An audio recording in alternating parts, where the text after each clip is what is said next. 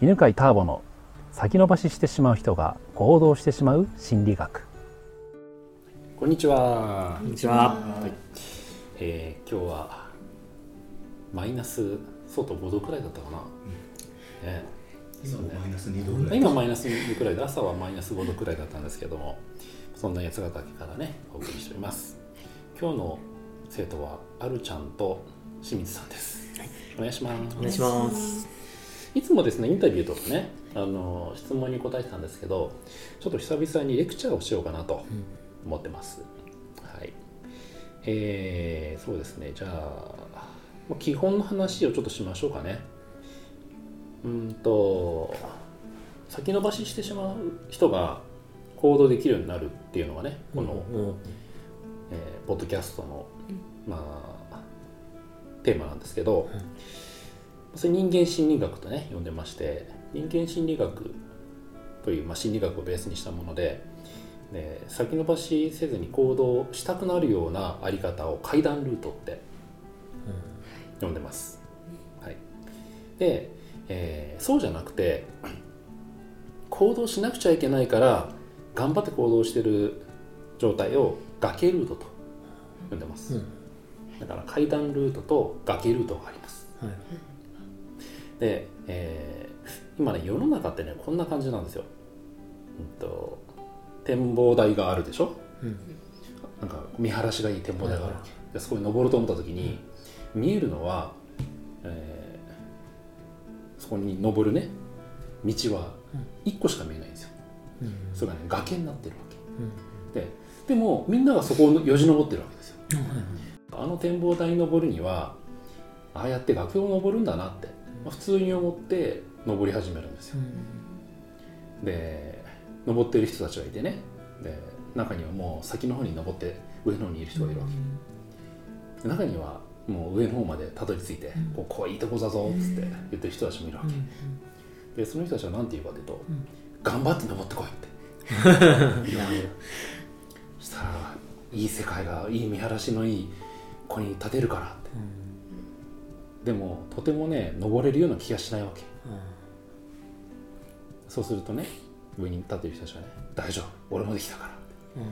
みんなも頑張ってるから。登ってみろ。って言うと確かに頑張って登ってる人たちがいるわけ。で見よう見まねで登っていくんですけどとにかく大変なのね、うん。うん。大変なんだけどでそこででも大変だって言って諦めた人たちは登れずに下で手をのたれ死んでるみたいな死んではいないか。あもう無理だなって諦めちゃったりとか、まあ、あんなね高いところに登ったってね大したことないんだよみたいな。俺たちはここでいいのさみたいなうん言ってる人人たちがいるわけ、で自分はねこう一生懸命登っていくんですけど、ででもやっぱね崖を登るって本当大変だから自分をこう励まして追い込んでいかないと、登りきれないでしょ、まあ、どうするかというとこんなんで諦めたら絶対ダメだって。うんもっともっと頑張ろうって。言って自分をみんな追い込んでいくわけですよ、で追い込んでってでたまたまあなたが根性がある人だと、うん。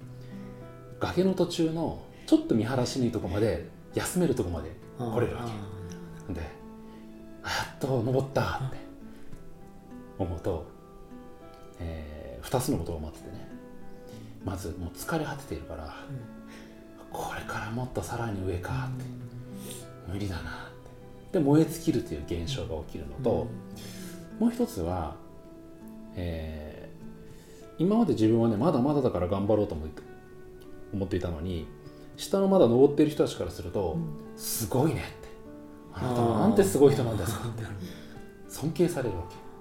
でも自分としてはもう本当必死で登ってきただけだし、いやすごくもなんともない。だって私は道の中腹でしかないから、すごい人たちはもっとあの上の方にいるから、全然すごくないですよ。って言うんだけど、でもみんなはすごいねすごいねって言うわけ。でもうこのままがいいなと思うんだけど、でも上に登った人たちが言うわけ。そこで休んじゃダメだぞって。うん。自分を甘やかすな厳しく。そこはゴールじゃないって。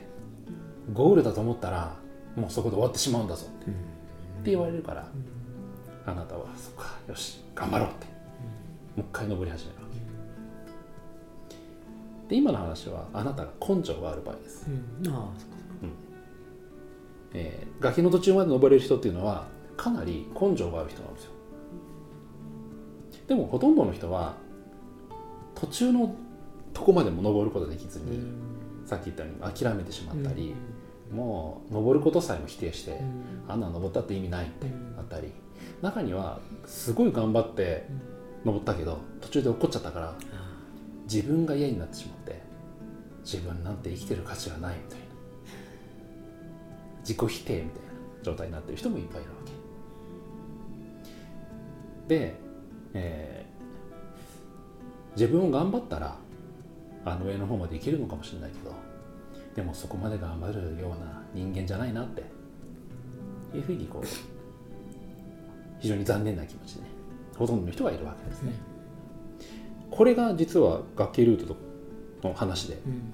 世の中の今起きている現象というのはほぼこの中で起きてるわけ。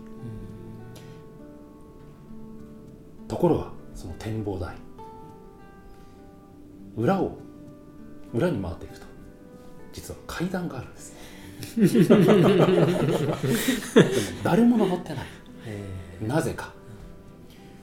その階段が裏にあるというのに誰もし気づかないから。えうん。みんなが崖を登っているからそれしかないと思い込んで裏に行かなかったわけ。でその階段を見つけた人は、まあ、ごくわずかだけどいるんですね。でその人たちが「いや階段登ったらいいんだよ」っていうふうに教えてくれてるわけ。で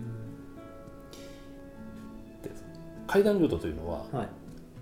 えー実は誰でも登れます。へなぜ登れるのかというと人間の脳の構造にとても合ってるから、登りやすいんですよね、うん、だって崖より階段の方が登りやすいように、登りやすいやり方というのがあって。でそれをね、えーこの音声そしてあの、まあ、最近伝える人間心理学崖ルートと階段ルートっていうのでは、えー誰にもできる形で誰にでも、えー再現できる形で階段ルートを教えています。でそれは頑張ろうっていう考え方でもないし頑張んなくてもいいよっていう考え方でもないし、えー好きなことをやろうっていう話でもないし流行ってるものをやろうと、うん、そうそういうものでもないし全く違う自分の潜在能力を生かしましょうねっていうやり方なんですね。ということで、えー今日はね崖ルートと階段ルートの簡単な説明をしましたけど次回はもうちょっと具体的に崖ルート階段ルートどんな違いがあるのか。何の違いが崖ルートと階段ルートのうん差を作っているのかっていう話をしたいと思います。はいではまた次回ありがとうございます。はいありがとうございますこの番組は犬飼ターボ、ナビゲーター竹岡由伸でお送りしました。